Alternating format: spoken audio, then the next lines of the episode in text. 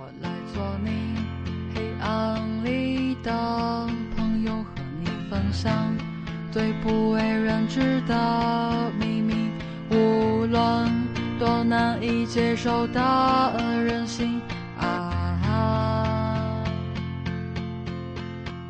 我要做你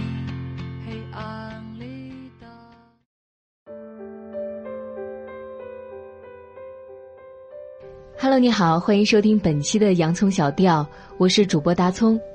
今天给大家带来的这篇文章是来自于微信公众号“精读”作者飞白的一篇文章，名字叫做《毁掉你的不是抖音，而是低自控力》。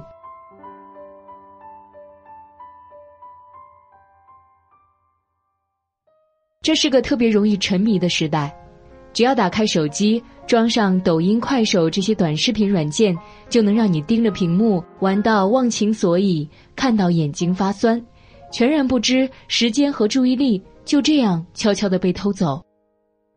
有数据统计，抖音百分之八十五的用户在二十四岁以下，基本上都是九五后，甚至是零零后。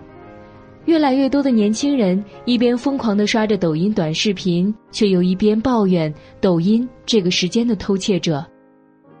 前两天，朋友 A 在群里转了一篇文章，大意是说，抖音、快手这些软件是如何毁掉这一代年轻人的。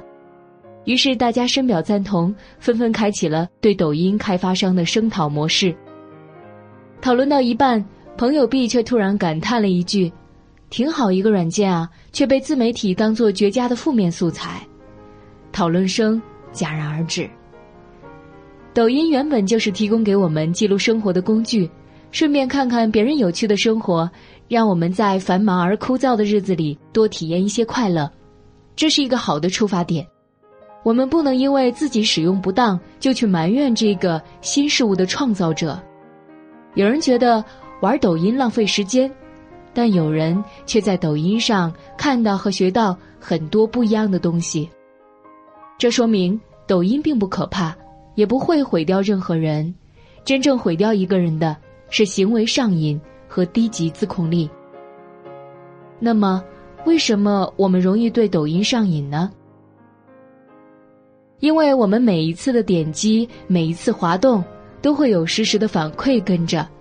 这些实时的反馈刺激大脑多次产生多巴胺，并形成依赖，渴望下一个刺激到来，陷入死循环，最后让我们玩到停不下来。这类娱乐产品的特征就是能让人满足、让人着迷，成本又低。这三个因素共同作用，就可以让成规模的人群投入相当多的精力放在这种娱乐上。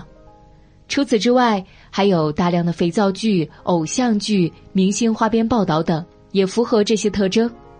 于是，许多想要好好学习的年轻人，一边放不下手机，一边又苦苦和自己的自制力做斗争。刚刚参加工作的表弟就曾跟我透露过自己的无奈，说自己很想学些东西，却总是静不下心来。跟他聊了之后，才发现他的学习过程。一般是这样的：起床吃完早饭后，正准备开始看书，这时桌上的手机亮了，微博推送了一条新闻，好像是某某明星出轨的大事件。表弟忍不住点开手机查看，接着又看了几条相关微博和评论，不知不觉两个小时就过去了。好不容易回过头来看了一页书，久未联系的一个朋友发来微信，说自己要结婚了。表弟很惊讶，又跟朋友多聊了几句。聊完之后，午饭的时间到了，他看了看自己的成果，一个上午只学了一页的内容。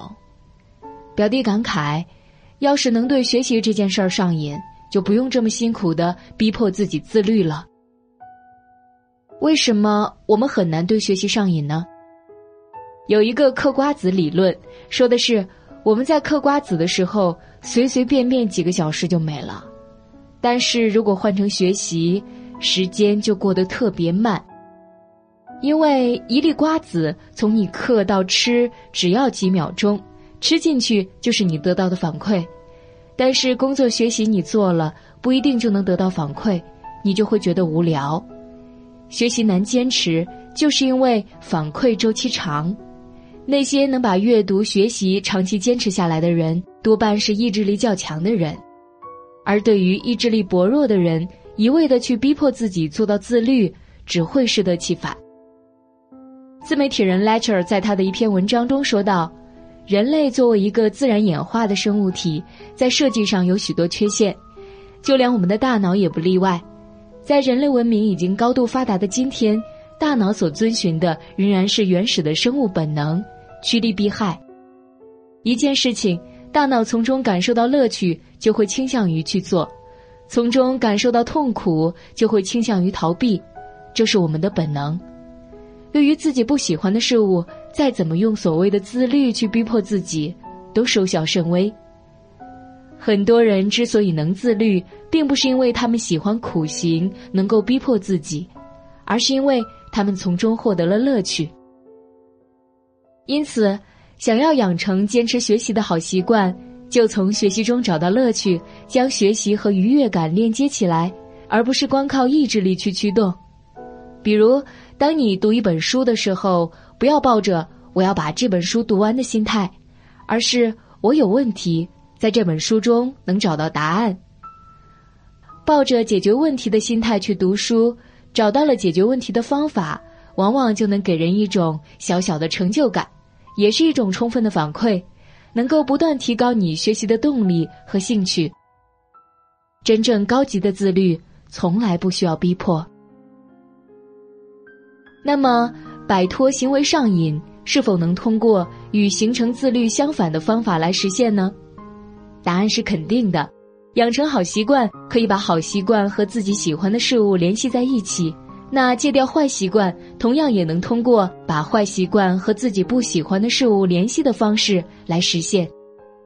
心理学上有一个词叫“厌恶疗法”，就是通过借助负面反馈的力量，把你想要改变的行为与令人不快的感觉搭配起来，从而达到摆脱上瘾的目的。如果你想要摆脱对游戏的行为上瘾，也可以通过类似的方法，比如你可以和朋友结成一个同盟军。谁要是玩了半小时以上的吃鸡游戏还不收手，另一个人就扇他一个耳光，或者对他做其他令他厌恶的事。当然，摆脱上瘾的最好方法，就是一开始就拒绝下载软件，不给那些产品让你上瘾的机会。其实，无论抖音还是快手，都只是一个平台，一个工具。有人找到了乐趣，有人就此沉沦，也有人开辟了事业。找到了理想的生活方式。没有什么东西能真正毁掉一个人，因为东西不分好坏，是好是坏，完全取决于你自己。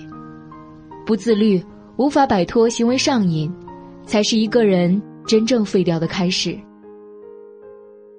好了，以上就是本期节目的全部内容了。如果你喜欢这期节目的话，也可以给我留言或者分享给你的朋友。如果你想要发现更多的好声音。也可以去手机应用商店下载心理 FM 客户端，还可以阅读和收藏本期节目的文章，免费学习心理知识，帮你赶走生活当中的各种不开心。我是主播大葱，如果你喜欢我的节目的话，还可以关注我的微信公众号“洋葱小调”。那我们本期节目就是这样了，下期节目再见，拜拜。